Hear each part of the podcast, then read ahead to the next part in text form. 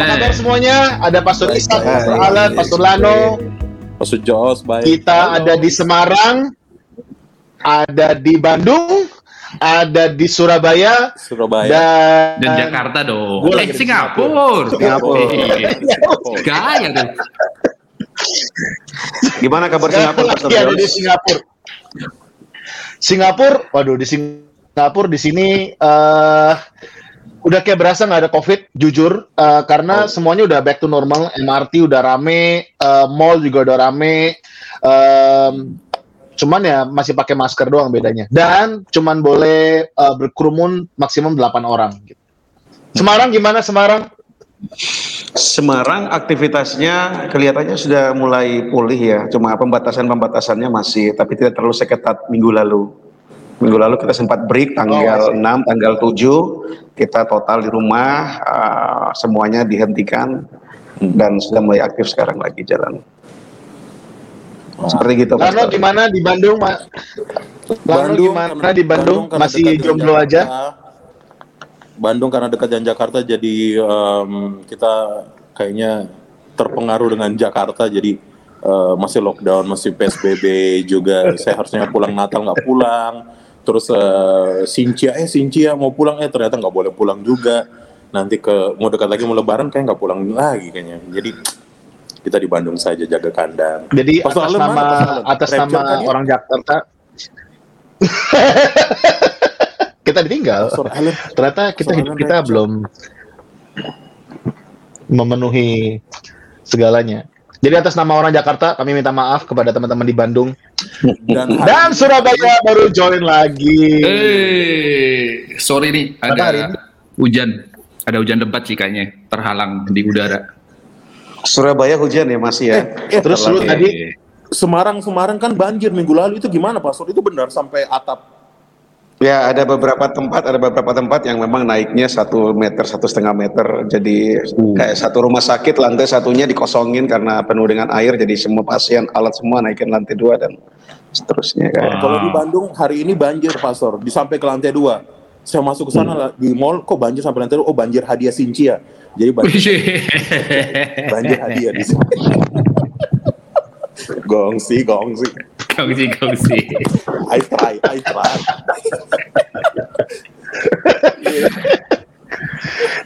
Tadi Surabaya banjir, terus Alan tadi keluar rumah, lalu bilang badai, tenanglah gitu, langsung tenang badainya, langsung masuk. Tenang, gitu. Masuk lagi. Oh hebat ya. Berarti sesuai dengan arahnya malam ini ya. Iya.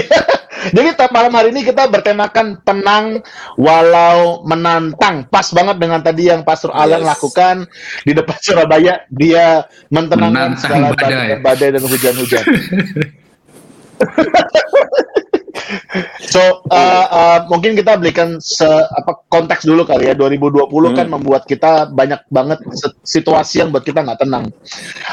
Hari-hari nggak tentu, peraturan pemerintah bahkan tuh berubah-berubah dan nggak tahu di tempat kalian di Jakarta nggak terprediksi. Kita hidup benar-benar jauh banget dari yang namanya kepastian. Kayaknya jauh di luar pandang gitu kepastian. Tapi great news, tahun 2021 kita ada di sini, kita melewati 2020 benar-benar bersama dengan Tuhan dan kita bisa mengkonklusikan bahwa Tuhan itu baik. Setuju? Amin. Setuju. 2020 kita bisa melihat bahwa Pastor Alan mendapatkan jawaban doanya. Dan Pastor Jos juga dapat bonus ya. Kan 2021, ini kan gue masih ngomong 2020. Oh, gue kecil. Iya kan? Siap. Ya coba gini deh, coba Pastor Alan bisa cerita sedikit apa perasaannya waktu Arabel bisa lahir, akhirnya ditunggu-tunggu, lagu Teguhku Berdiri akhirnya bisa bener-bener menjadi suatu kenyataan. Terus gimana rasanya pas waktu dibilang Arabel tuh mirip kayak Lita? lu aja yang ngomong sih Jos, yang lain mirip gua kok. So anyway, gimana ya perasaan pasti seneng banget lah. Cuman satu hal yang bikin kadang kita nih manusia kan selalu nggak ngerti ya, karena kita terbatas banget rencana Tuhan. Kita udah berdoa bertahun-tahun, 13 tahun kita menunggu. Terus waktu kehamilan Lita ini dan juga kelahiran Arabel ini di tahun dimana COVID ini lagi genjar-genjarnya gitu, pandemi ini terjadi. Nah kita juga kadang kok pas dipasin kayak gini Tuhannya, bukannya lebih susah nih ke rumah sakit juga parno-parno, nggak tahu alatnya steril nggak, terus gimana kayak gitu. Jadi ya tetap meskipun ada sukacita tuh manusia ini selalu dihantui perasaan takut karena nggak jelas, karena besok pagi bisa terjadi apa, apalagi dengan situasi yang seperti ini tuh banyak pikiran-pikiran yang membuat kita itu nggak tenang gitu loh. Dan itulah yang jujur membayangi kehidupan kita berdua di tahun 2020 dan masuk 2021 ini. Tetapi disitulah maksudnya kita membutuhkan Tuhan lebih lagi gitu loh. Kita tahu sadar benar bahwa nggak bisa kita mengandalkan kekuatan kita, kepintaran kita, karena ya semuanya nggak di bawah kontrol kita gitu loh. Sebaik-baiknya kita berpikir dan merencanakan nggak akan semulus apa yang kita ekspektasikan. Jadi ya perasaan ini happy tapi campur juga agak khawatir, takut, panik gitu kadang ada gitu. Tapi banyak happy-nya karena ya you know lah. Tapi Pastor Alan, anaknya kok nggak dinamain? Karena nggak dinamain. Hidup Lita. Nggak dengan situasinya Pastor Alan. Jadi apa? Pandemeriela. Maskerenita. Pandemeriela. Maskerenita. Ya udahlah. Ntar gue doain lo tahun ini dapat jodoh, anak lu namain itu deh. Gue tahun kemarin sudah pengen dekatin satu perempuan ya, satu wanita gitu. Disuruh jaga-jaga. Bener. Disuruh perempuan. Jaga-jaga, social distancing. Jadi ya kita. Gue ngerti. Jadi itu, dia mau deketin. Gue mau dekatkan. Disuruh jaga jarak. Jadi ya. Saya taat kepada pemerintah jaga jarak gitu. Jadi dekatnya kepada Tuhan aja ya Pastor Lano ya, biar lebih ini ya. Lebih dalam, wanita itu cara itunya halus banget no ya. Apa? Senonya halus banget dia ya. Pakai alasan social distancing lagi. Iya, dibilang jangan dekat-dekat dulu, saya harus jaga jarak gitu. Iya, dulu kan kalau kita mau dekatin kan, aduh jangan dekat dulu, saya pengen belajar gitu kan. Nah, baru kali ini masih sekolah. Iya, baru kali ini ditolak gara-gara jaga jarak. Biasanya karena nggak ada yang mau.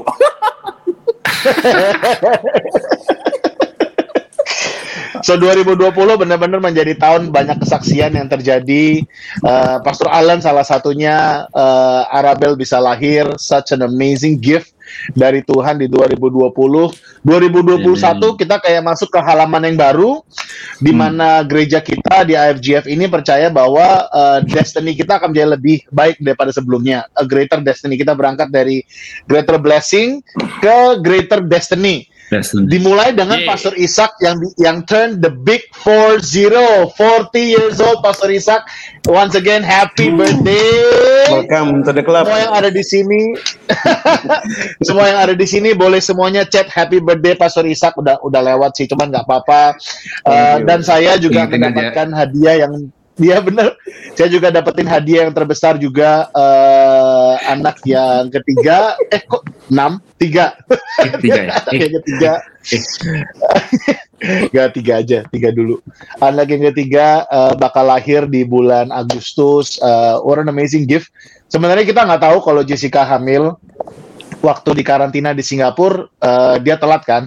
Terus dia nanya, ini aku telat nih. Oh oke.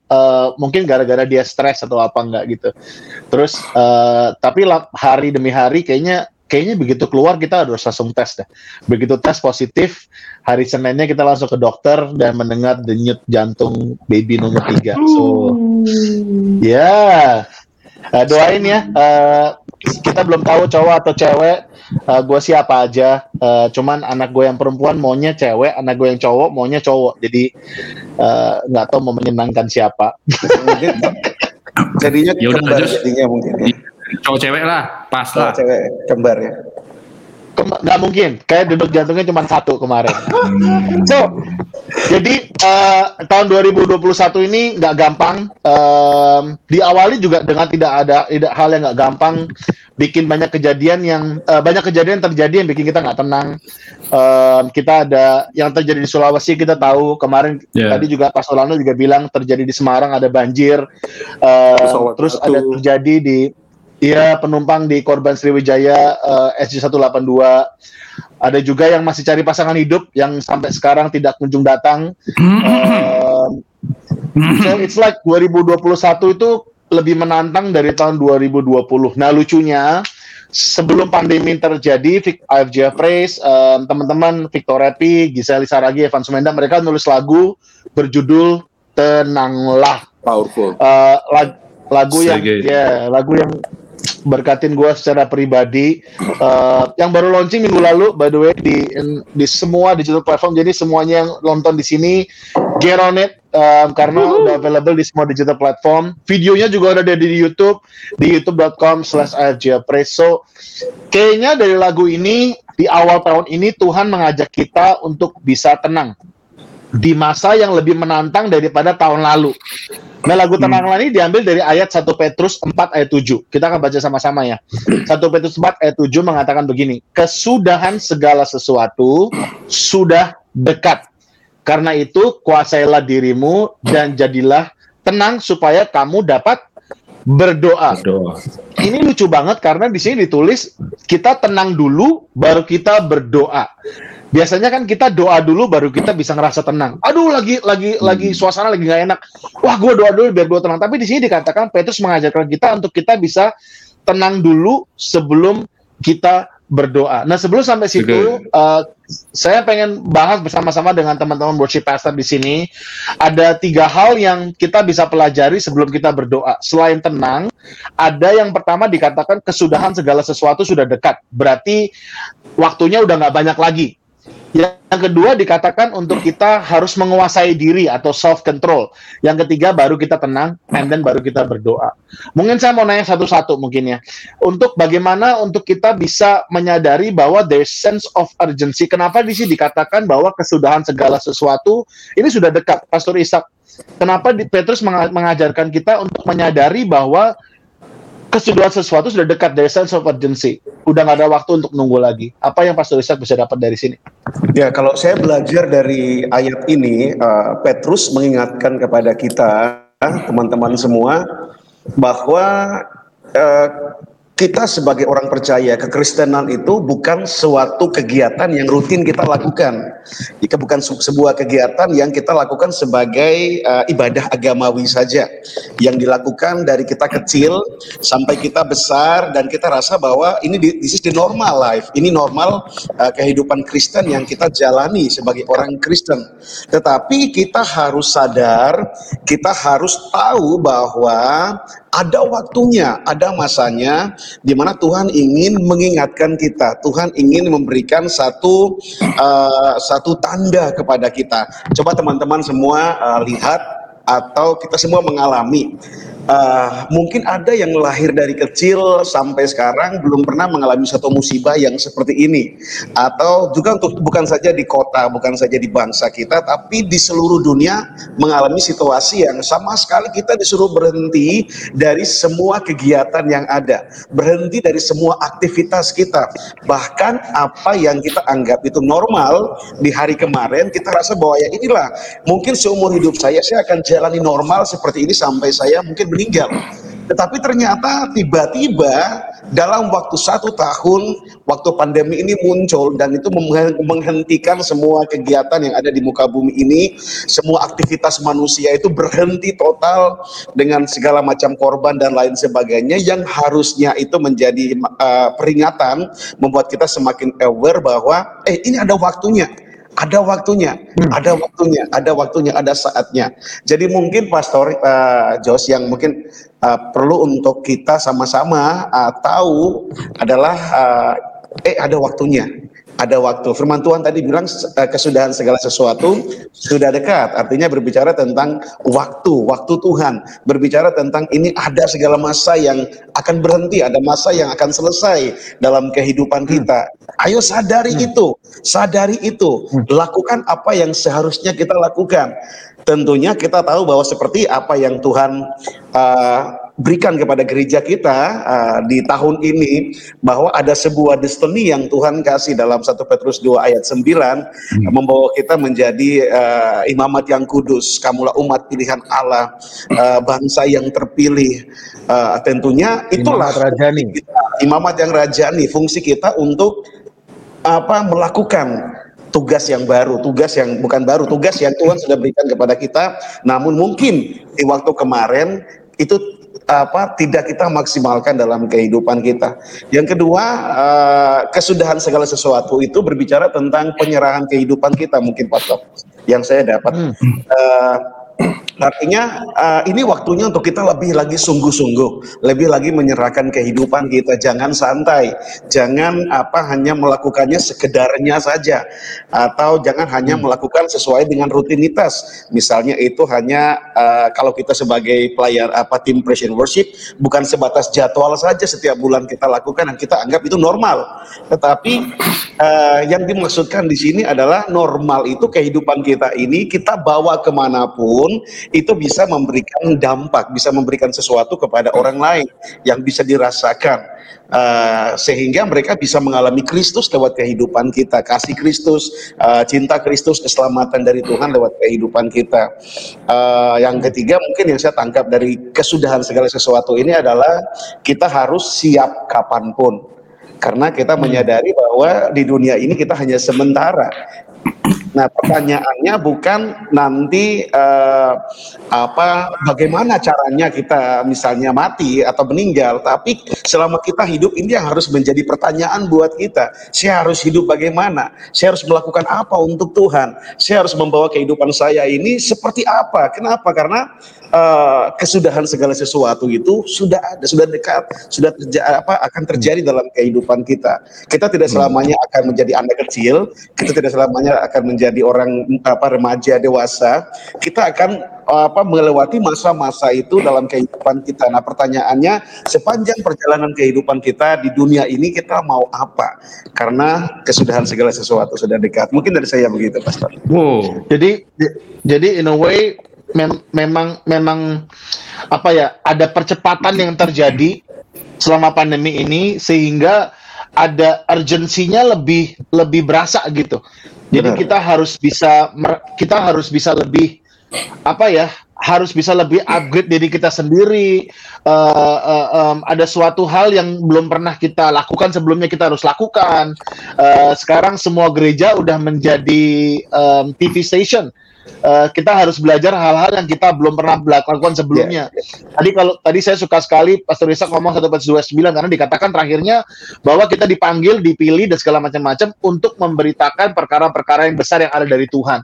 Jadi itu kayak ada suatu push gitu untuk kerajaan Tuhan itu bisa diberitakan gitu.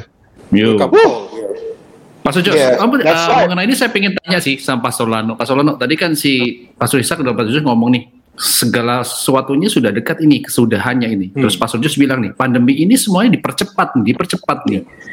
Nah, adakah kiat-kiat untuk menanggulangi kalau ada alasan seperti social distancing seperti itu, gimana Pastor?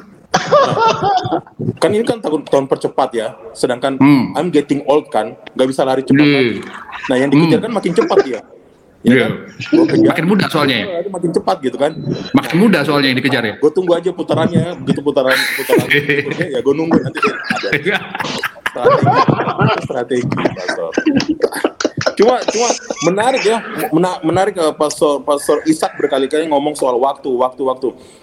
Sebelum pandemi ini Pastor saya melakukan segala sesuatu itu seperti nggak ada limitnya tuh, saya merasa nggak ada limit, gue akan lakukan ini terus. Begitu pandemi boom, ternyata Tuhan kasih kita anugerah, tapi Tuhan kasih anugerah itu dalam batasan gitu, ada limitnya. Dan salah satu limit yang membatasi kehidupan kita tuh namanya waktu gitu. Tiba-tiba aja ternyata waktunya sudah sebentar lagi gitu kan, dan mungkin bahasanya percepatan. Kalau saya bahasanya wake up call tadi saya ngomong tentang gila ini menyadarkan gereja banget. Hey, apakah kita cuma ngumpul-ngumpul nggak do nothing gitu untuk di luar sana kan? Apakah cuma pelayan aja tapi nggak cari jodoh gitu kan, karena dua lebih baik daripada satu gitu ya kan. Nah mungkin karena gitu ya.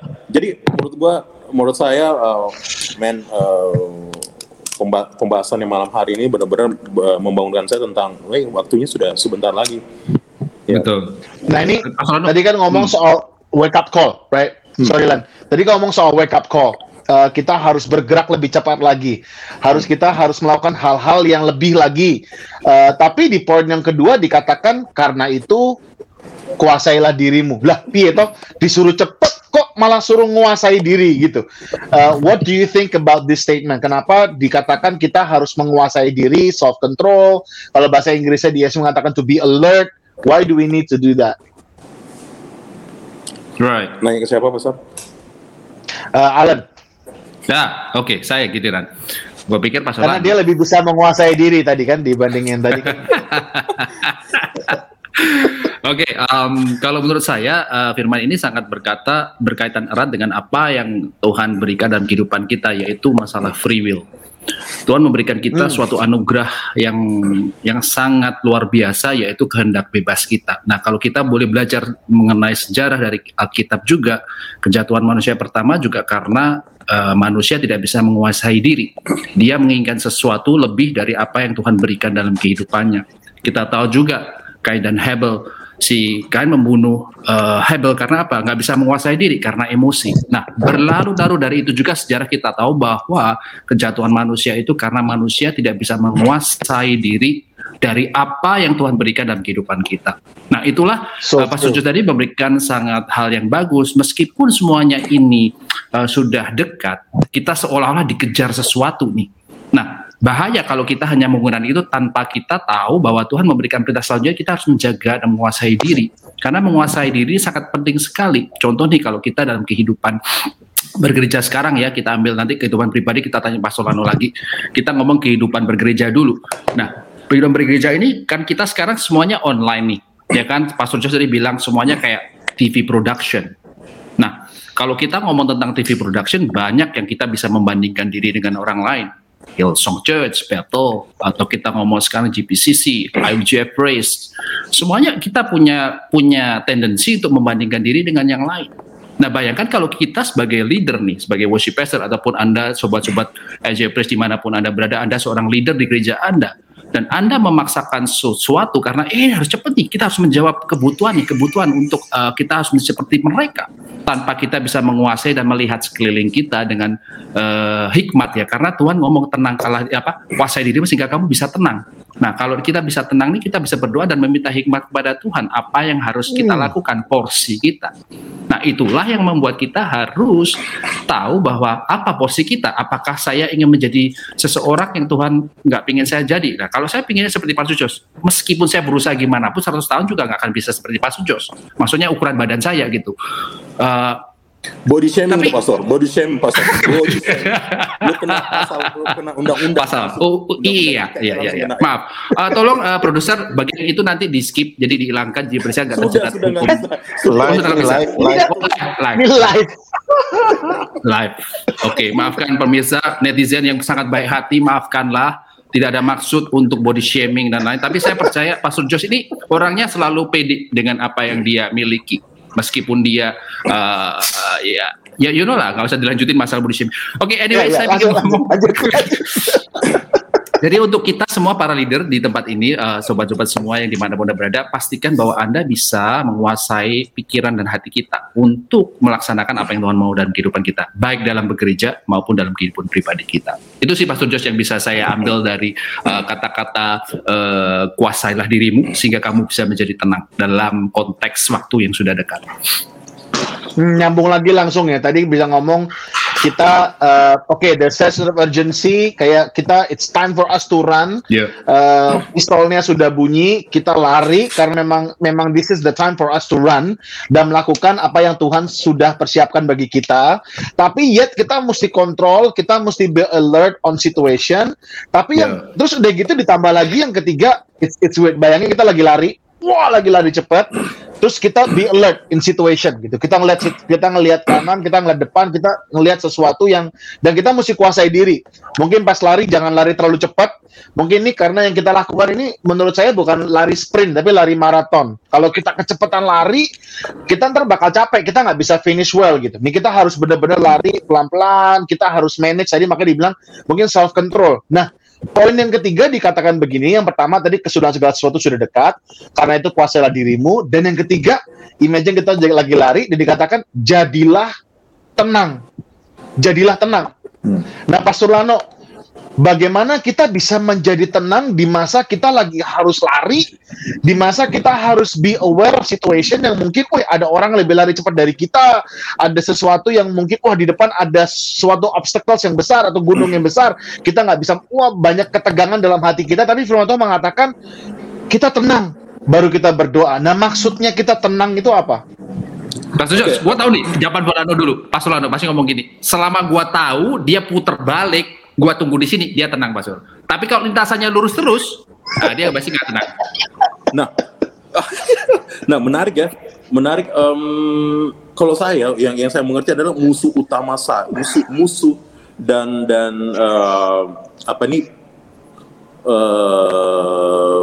pribadi yang mengangkat saya atau menjatuhkan saya itu berdasarkan di dalam saya, Pastor, bukan berdasarkan apa yang ada di lingkungan saya. Musuh utama saya itu adalah diri saya sendiri. Bagaimana mengalahkan keakuan saya, bagaimana mengalahkan keegoisan saya, bagaimana caranya saya tetap tinggal tenang walaupun mungkin situasinya saya dapat banyak sekali teman-teman yang SMS, Kak, bagaimana cara menghadapi anxiety, gimana cara saya nggak bisa tidur, bahkan ada tendensi untuk bunuh diri di musim kayak gini. Tadi Pastor Jos ngomong soal kita ada gunung di sana. Saya berapa hari terakhir ini saya lagi nonton tentang perjalanan orang mendaki, Pastor. Jadi ada satu kejadian. Jadi kalau orang mendaki itu kita nggak bisa menebak cuacanya itu bisa berubah dengan ekstrim sekali. Ada satu kejadian orang mendaki di atas gunung, tiba-tiba kabut turun dan kabutnya saking pekatnya itu senter pun cuma nggak bisa nembus tembok. Jadi jarak pandang cuma 1 meter dan dingin banget. Begitu dingin, ancamannya adalah jalan licin, terus jarak pandang kurang. Nah, seperti ini kan sekarang kehidupan kita sekarang. Terus hipotermia. Kalau kita kedinginan bisa hipo kan. Tahu nggak SOP pendaki itu begitu dapat halangan seperti itu, duduk tinggal tenang. Man, I'm merinding. Duduk tinggal tenang. Ya, tinggal tenang. Karena cuaca itu ekstrim akan cepat berubah, cepat datang cuaca yang ekstrim, cepat juga hilang cuaca yang ekstrim. Yang harus dilakukan para pendaki adalah mereka duduk, ya mereka ngopi di situ, mereka kalau yang hipo mereka saling menyalurkan hawa panas tubuh gitu. Dan malam kemarin saya apa? Menyalurkan hawa panas. Opinya pas nanti lihat bahasanya begitu caranya. Malum. Kalau masih single kayak gini, Pastor. Harus dijelaskan rinci caranya bagaimana loh, Pastor Lano. Iya, karena tiba-tiba ya ini bukan promosi, tapi tiba-tiba saya ingat dengan lirik lagunya Pastor Jos. You turn things around. Gue tiba-tiba mengubah sebenarnya waktu. Wow, kita tinggal tenang. Badai yang paling dahsyat itu sebenarnya datang dari kehidupan kita gitu. Karena begitu kita reaktif, badai datang kita overreaktif. Kadang-kadang buat kita jadi ngaco. Ya, kita over gitu. Tapi kok begitu badai datang, begitu halangan rintangan datang, kita mendaki satu gunung kehidupan kita, tapi kalau kita masih bisa tetap tinggal tenang, saya percaya bahwa justru di situ mujizatnya gitu. Dan yang saya mengerti adalah masalahnya kehidupannya kita tuh selalu terkontaminasi dengan fakta. Nah, ini yang menarik nih, fakta versus kebenaran. Faktanya Pandemi ini buat orang semua susah, tapi kebenaran firman Tuhan berkata, yang lemah berkata ku kuat. Dari situ, wow. Kok jadi fakta, kebenaran itu harus di atas fakta. Karena knowing the truth will set you free dari semua pikiran tentang anxiety, set us free dengan segala kehidupan yang tapi no, gue lagi sakit, gue nggak bisa sembuh. Tapi faktanya oleh bilur kamu sudah menjadi sembuh, kebenarannya gitu. Tapi yang menjadi masalah fakta bisa mengintimidasi kebenaran. Nah itu dia. Karena kita terlalu sering, gue nggak bisa ngapa-ngapain gitu. Tapi lagu Tenanglah itu, Pastor, dia seperti pencipta, si Victor sama gue itu seperti itu kata permasalahan. Seperti berbicara kepada dirinya sendiri. Mengapa engkau gelisah, hai jiwaku, ya kan? Restless, gelisah, restless, nggak bisa restless gitu. Karena ya faktanya mungkin kita ke lockdown, kita nggak bisa ngapa-ngapa, tapi di atas itu kebenaran ya. Firman Tuhan berkata, dunia nggak bisa lihat itu karena dunia nggak diberikan kepada itu, kepada roh kebenaran. Siapa roh kebenaran ya? Holy Spirit. So menurut saya untuk tetap tinggal tenang bagaimana ya? Our intimacy, mereka yang bisa intim sama Tuhan kayaknya nggak bisa terintimidasi dengan dunia. Wow, bayar pastor bayar itu, Pastor. Itu gue pikirkan itu. Gimana ulangin tadi? Gimana lagi? Gimana orang mereka yang intim dengan Tuhan sepertinya nggak bisa terintimidasi oleh dunia. Wow, that is so good. Orang yang intim dengan Tuhan tidak bisa terintimidasi dengan dunia. Gua ada satu I've been reading Joshua tentang buku Joshua dan di buku Joshua ini diawali dengan dikatakan Musa udah mati, ya kan? Nggak mati sih sebenarnya, dia kabur aja gitu. Dia wander off, nggak tahu apa yang terjadi, and then memberikan jabatannya kepada Joshua untuk memimpin gitu kan, ibaratnya begitulah. Nah, waktu Joshua mau masuk ke tanah Kanaan, ke tanah perjanjian, yang ngelihat ada giants, bahkan di 12 spies-nya bilang di situ susah untuk kita untuk melakukan itu, tapi ada 2 spies yang balik katanya kita bisa gitu ya.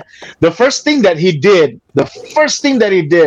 itu mendengarkan suara Tuhan, dan Tuhan ngomong begini, pokoknya lu harus bermeditasi firman Tuhan, my word, pagi dan malam.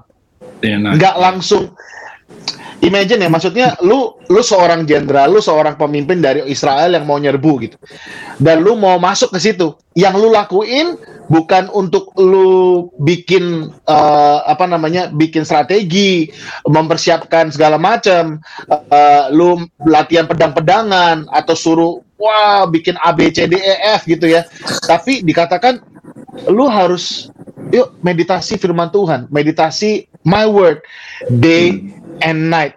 Ada correlation-nya dengan apa yang kita di depan kita. Mungkin itu besar, mungkin itu suatu hal yang tidak mungkin. Bahkan 12 orang ngomong nggak mungkin, 2 orang ngomong mungkin. Yeah. Tapi Yosua melakukan hal yang unexpected, bahwa dia bersekutu dengan Tuhan, meditasi dengan Tuhan day and night sebelum dia masuk dan menyerang tanah Kanaan. Itu suatu hal yang membuka pikiran saya secara pribadi. Maksudnya, yes, tadi we have mountains in front of us, because sesuatu yang besar dalam kehidupan kita, dan kita nggak lari doang, tapi kita belajar untuk bisa tenang dalam hadirat Tuhan, tenang dalam firman Tuhan, tenang dalam situasi yang penuh tantangan, sesuai dengan tema kita hari ini. So, gue mau nanya kepada 3 orang ada di sini, bagaimana kalian bisa tenang sebelum berdoa ya? Bagaimana kalian bisa tenang? Apa yang Alan lakukan, apa yang Isak lakukan, apa yang Lano lakukan untuk kalian bisa mendapatkan suasana yang tenang gitu? Asal Alan dulu deh. Oke. Kalau saya biasanya cari sesuatu yang bisa distract saya sebentar ya dari pemikiran yang bikin saya kalut. Jadi bisa lewat hobi atau kesukaan saya suka berolahraga, saya suka do something yang di outdoor, yang di alam, kayak gitu-gitu. So it will give me sort of feeling yang mengenakkan perasaan dulu dan bisa melihat kalau biasanya ke alam itu enaknya bisa membuat kita marvel with God's work ya, karena kita kebanyakan di tempat rutinitas dan kegiatan kita itu di rumah ataupun di kantor, di kota itu kita terlalu fokus dengan apa yang dibuat oleh manusia. Tapi waktu kita kembali ke alam itu bisa membuat saya lebih fokus saya bisa lebih ke Tuhan yang membuat semuanya yang tangan manusia dia bisa membuat. Setelah mendapatkan itu biasanya saya akan merenung dulu dan mengingat ataupun berdoa pada Tuhan tuh minta Tuhan tolong kasih sesuatu yang bisa membuat saya mengerti akan sesuatu yang terjadi dalam kehidupan saya. Nah biasanya itu firman Tuhan yang sudah saya dengarkan, yang sudah saya baca itu mengingatkan saya akan kebenaran yang membuat saya itu berpegang. Nah biasanya saya selalu teringat kebenaran seperti ini cerita kalau untuk menjadi tenang. Ada suatu cerita bahwa seekor ikan yang lagi mau dipindahin dari akuarium karena akuariumnya mau dicuci. Nah sebagai ikan ini kadang nggak mengerti nih. Kenapa dia harus diambil? Karena waktu diambil dia akan susah nafas sebentar ya, karena dia nafasnya kan di air ya, Pastor Lano ya, bukan di udara kan ya, benar kan ya? Benar Pastor. Pastor bener, ya? Flora dan fauna nggak lulus ya? Mau pasti kan? Siapa tahu kita lulus aja di sekolah yang sama. Jadi ikan ini akan ada kesempatan untuk berontak, dia akan terlempar ke kanan dan ke kiri. Kadang kalau dia terlepas dari pegangannya dia harus terjatuh ke lantai ataupun di posisi mana. Padahal kalau dia bisa menenangkan diri, dia tahu bahwa tangan yang memegang ini dengan maksud untuk memindahkan dia ke kolam yang lebih bersih, maka dia nggak akan harus terjatuh dan tergeletak sampai ke kanan kiri. Nah inilah yang mengingatkan saya bahwa firman Tuhan itu semua hidup kita tuh di tangan Bapa. Tuhan Bapa yang mengasihi kita ini semoga rencana yang bagus dalam kehidupan kita. Jadi apapun season musim yang sedang kita hadapi nih ya, kalau Tuhan mengizinkan itu terjadi, tangan Tuhan tuh ada di kehidupan kita. Nah kalau waktu dia angkat, perasaan gak enak pasti ada. Kan gak nyaman nih diangkat dari air yang biasa tempat kita hidup, tempat kita melakukan aktivitas, diangkat suatu hal yang baru. Nah pandemi ini juga sama, hal yang kita rutinitas kita lakukan sekarang berubah semua nih. Tetapi tangan Tuhan ini membawa kita ke suatu tempat yang kita tahu bahwa tangan ini tangan Bapa yang baik. Dia akan membawa suatu ke tempat yang lebih baik dari kita sebelumnya. Enggak dalam tentu gini ya, enggak berarti bahwa baik itu selalu ngomong tentang finansial, selalu ngomong tentang suatu hal yang duniawi. Tapi ada suatu kedewasaan rohani, ada suatu pengertian yang lebih lagi yang Tuhan berikan dalam kehidupan kita sehingga kita mengenal Dia lebih baik dalam kehidupan kita. Nah itulah karena pengertian seperti itu yang Tuhan tanamkan, itu membuat saya bisa lebih tenang. Nah ketika saya sudah tenang itulah saya bisa memikirkan langkah selanjutnya dan berdoa lebih kepada Tuhan lagi untuk meminta clarity. Ini maksudnya Tuhan mau buka jalan yang mana ini. Dan dengan seperti itulah, keteguhan seperti itulah saya bisa melangkah dengan lebih tenang. Seperti itu Pak Jos dan Pastor Isak, Pastor Lano dan teman-teman. Gue mau nanya sesuatu yang mungkin personal ya, but I really wanna ask. Kan waktu your firstborn passed away, itu kan suasana pasti benar-benar kayak campur aduk abis-abisan lah gitu. Was there a moment dalam kehidupan lu yang tiba-tiba lu decided? Apa ada nggak suasana di mana lu langsung ngomong, okay, I think I need to calm down, gue perlu tenang gitu. Terus how did you do it? I remember this one moment ya, waktu aku kalut banget karena at that time I did really hurt and disappointed in a way, karena the story is waktu itu anak dikasih dengan suatu apa ya, kita berdoa of course ya, tapi kita doanya kepada Tuhan itu nggak seperti Tuhan kalau nggak kasih kita nggak ikut kamu, atau Tuhan kalau nggak kasih aku jadi benci kamu, nggak. Kalau Tuhan kasih nggak apa-apa, kalau nggak kasih pun we still serve you, we still love you, we still give thanks to you and we're gonna do anything for you God. Nah dan kasus itu waktu itu langsung Tuhan kasih tahun 2000. Nah terus dikasih itu Tuhan ambil kembali. Nah inilah pikiran kita sebagai manusia. Ini di challenge saya sebagai pribadi ya, sebagai manusia ada suatu pemikiran yang menggelitik gitu loh. Kalau Tuhan niat nggak sih sebenarnya? Kalau lu kasih ya kasih lah, jangan lu ambil lagi. Kan anyway gue mintanya juga nggak minta sampai gimana, nya sampai lu terpaksa. Yaudahlah, karena lu ngerengek terus gue kasih. Enggak, tapi pada waktu itu aku merasanya itu Tuhan kasih ini kayak you know, play with my heart, play with my expectation, with my hope, with him. Nah itulah yang akhirnya membuat saya sempat goyah juga, dalam arti goyahnya kayak I can't understand that you are good, Lord. Even though sometimes aku tahu dalam hati kecilku, aku tetap percaya Tuhan baik. Nah aku ingat pada suatu momen di mana Lita, my wife, told me that waktu kamu berdoa sama Tuhan itu bukan minta Tuhan penuhin semua kamu punya keinginan untuk kamu mengerti segala sesuatunya, tetapi waktu kamu berdoa itu, berdoalah Tuhan itu membuat apa yang dia mau terjadi dalam kehidupanmu. Jadi kamu lebih mengerti maunya Tuhan daripada kamu maksa maumu untuk Tuhan turutin. That moment itu lumayan lama. Jadi waktu itu aku berkalut sekitar 1 bulan 2 bulan, lagi galau gitu. And then waktu aku ngobrol sama Lita, we cry together, dan dia ngomong sama aku kayak gitu. Dia ngomong bahwa if you pray to God, not your will be done, but His will be done. Jadi doa kamu itu bukan untuk maksa Tuhan menuhi kamu punya mau, tapi maunya Tuhan dalam hidupmu itu yang benar-benar terjadi. Kamu mengerti apa yang terbaik dari Tuhan. Nah, sejak itulah saya mengerti kebenaran itu, yang memerdekakan saya dari perasaan yang mempertanyakan Tuhan lagi nih. Tuhan, lu niat gak sih? Lu PHP gak? Jadi I know di my heart bahwa maunya Tuhan kalau ini terjadi dalam hidup aku, Tuhan tahu yang terbaik dalam kehidupan aku. Seperti itu. Jadi ketenangan Joshua. Waktu itu, ketenangan itu datang dalam kehidupan lu waktu lu recall back the promises of God dan firman Tuhan atas kehidupan kalian gitu ya. Kalau Pastor Isak gimana?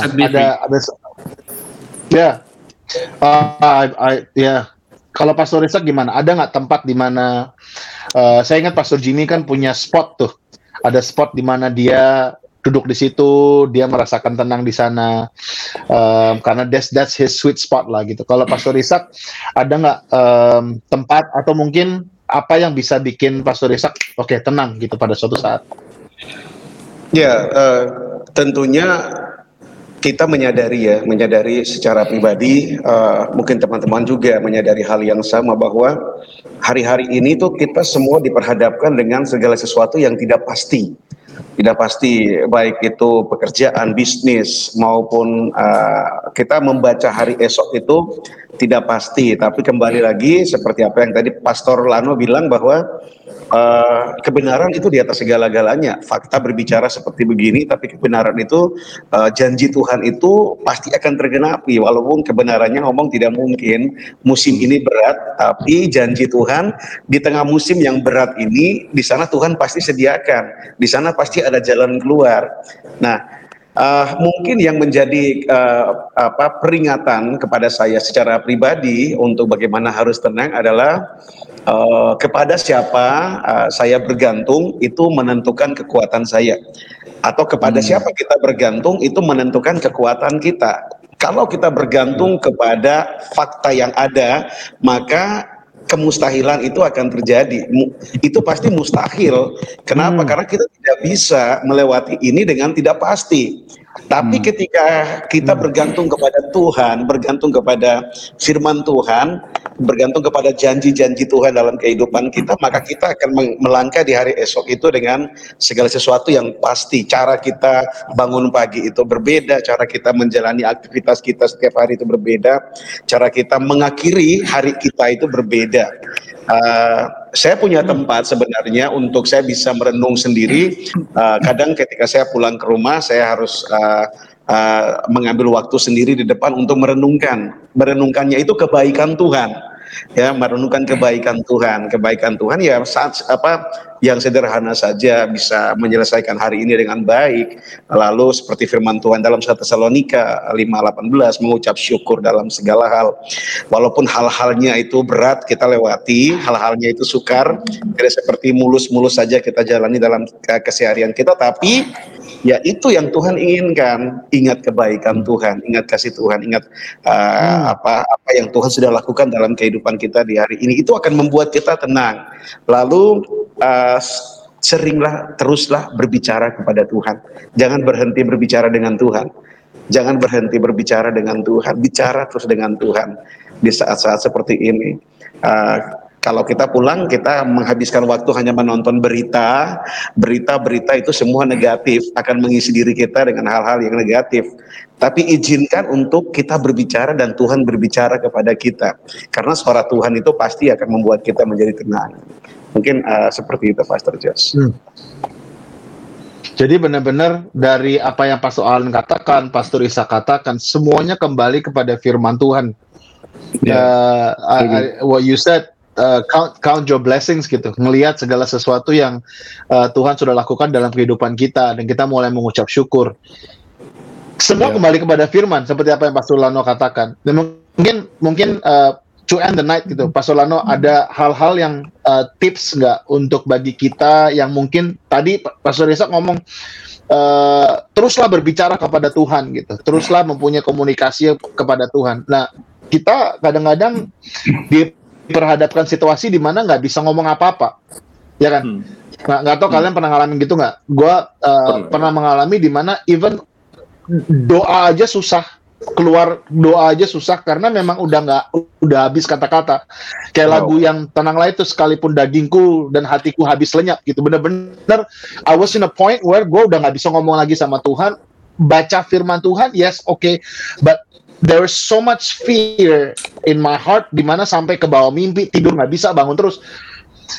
How do we remain calm kalau kita aja nggak bisa, tadi yang Pastor Isak ngomong, doa gitu? Oke, karena ini press talk, saya akan relate kepada apa yang Mazmur katakan.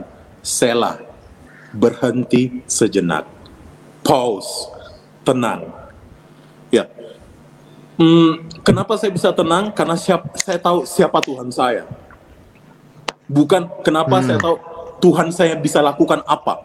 Kalau saya tahu, kalau saya terlalu berfokus dengan apa yang bisa Tuhan lakukan, kadang-kadang pikiran saya terswitch, Pastor, itu kepada Tuhan yang transaksional. Jadi kalau saya lakukan ini, Tuhan akan berkati saya. Saya pikir Tuhan nggak seperti itu. Tuhan sudah already bless us. Dia sudah memberkati kita. Ya, kalau saya sedikit-sedikit misalnya, Tuhan, saya tadi berkaca dengan apa kata Pastor Alan ya, saya gila, saya sudah kurang lebih 10-15 tahun tuh bertobat untuk menjadikan Tuhan sebagai Tuhan yang tadi itu transaksional. Kalau saya lakukan ini, saya nyembah dia, dia akan berkati saya. Tuhan gak seperti itu gitu. Bapak saya gak seperti itu. Bahkan di Yohanes 17:33, in this world you may have trouble, kata Bapak sendiri, kayak kata Yesus, tapi tetap tenang, I have overcome the world, kata firman Tuhan. So dari situ saya ngerti. Dia cerita Mesakh, Sadrakh, Mesakh, Abednego, dia katakan, iya, waktu mereka dihadapkan dengan tantangan perapian yang menyala-nyala. Walaupun Tuhan tidak menyelamatkan aku hari ini, tapi dia tetap Tuhan. Saya sampai kesimpulan seperti itu, Pastor.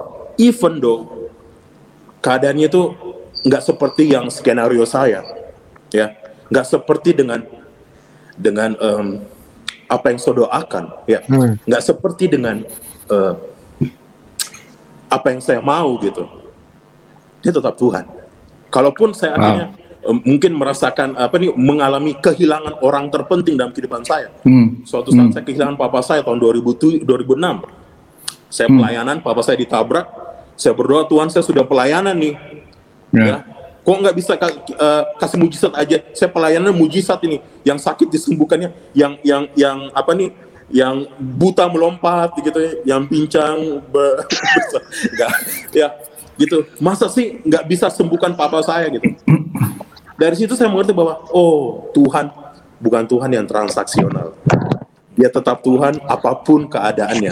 Nah, saya dapat kesimpulan untuk tadi bagaimana tetap tinggal tenang. Saya mengerti bahwa Tuhan yang saya sembah nggak peduli dia lakukan yes atau no, bahkan wait, ya, dia tetap Tuhan gitu. Dan saya mengerti gitu. Saya mengerti hidup saya bukan berdasarkan apa kata orang, apa keadaan di sekitar saya, tetapi kehidupan saya berdasarkan apa yang Tuhan sudah lakukan gitu. Dan itu lebih indah, lebih menguatkan saya, pas saya lebih waras saya tiap hari. Gila. Ya, gitu. Tahu nggak Pastor Lano? Gue baru baca di ini Jos, Pastor Isak juga di Pengkhotbah 3. tentang kemarin aku share juga waktu hari Rabu, waktu prayer night. Kita ngomong kalau Pengkhotbah 3 itu, pasal 3 itu berbicara tentang segala sesuatu ada waktunya. Nah yang menariknya di ayat yang ke-11, ia berkata, ia membuat segala sesuatu indah pada waktunya. Segala sesuatu. Bahkan ia memberikan kekekalan dalam hati mereka. Nah inilah kata kunci, dimana kadang kalau fokus kita, teman-teman, sobat-sobat semua, kalau fokus kita itu mengukur apa yang kita miliki, apa yang kita menurut bahagia, itu hanya dalam dunia ini, kita akan merasa suatu hal pasti kalah terus, pasti hilang, karena semua di dunia ini pasti mati dan pasti hilang.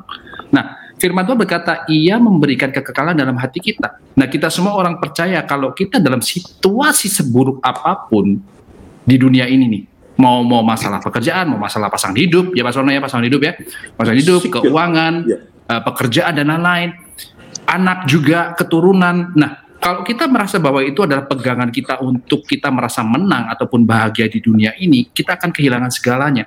Nah, Tuhan ngomong, ia memberikan kekekalan. Kekekalan ini kata kuncinya, teman-teman semua. Kalau kita percaya bahwa hidup kita nanti yang terbaik adalah kekal bersama dengan Tuhan, maka yang sementara di dunia ini hanya lewat aja gitu. Itu yang memberikan saya kekuatan pada waktu gimana caranya kita tenang, padahal nggak kasih waktu untuk kita tenang nih.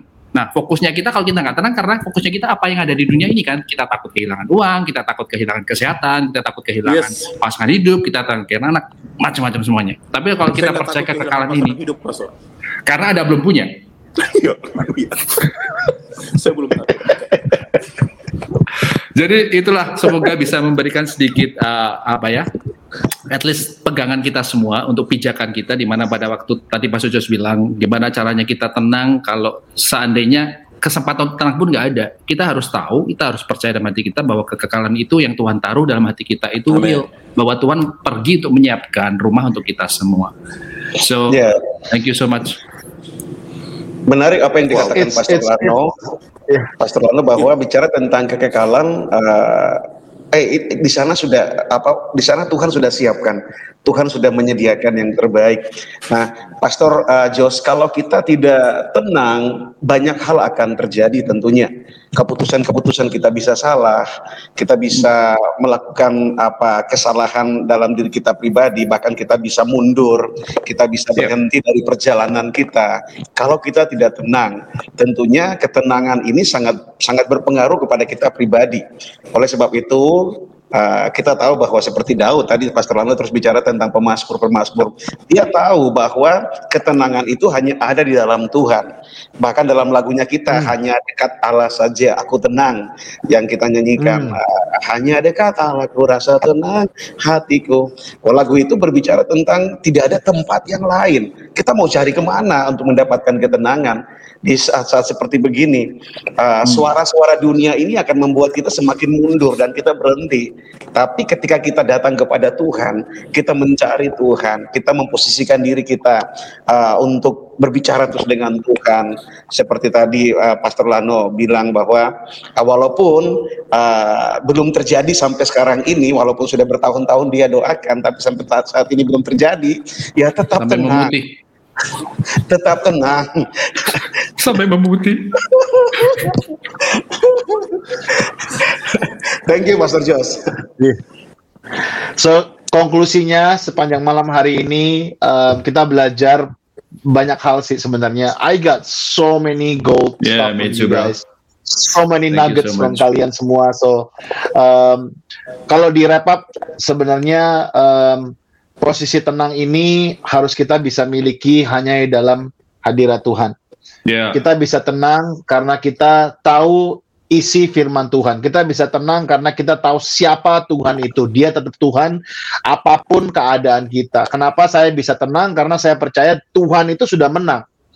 So, kita sama-sama bisa melakukan hal yang kita bisa lakukan karena Tuhan itu sudah menang dalam kehidupan kita. So, teman-teman yang lagi nonton, yes, keadaan bisa menantang, keadaan mungkin bisa berat, tapi doa kita semua, yuk kita belajar untuk tenang. Kita belajar untuk selah.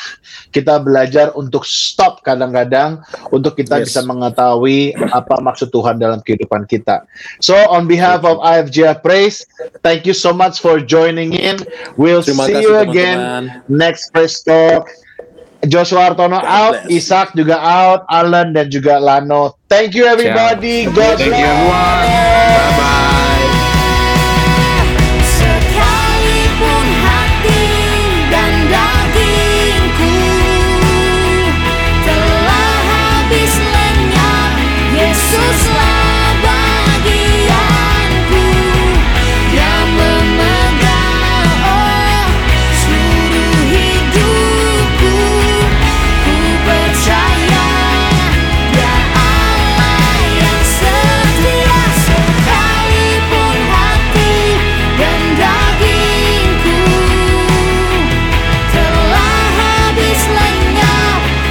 Just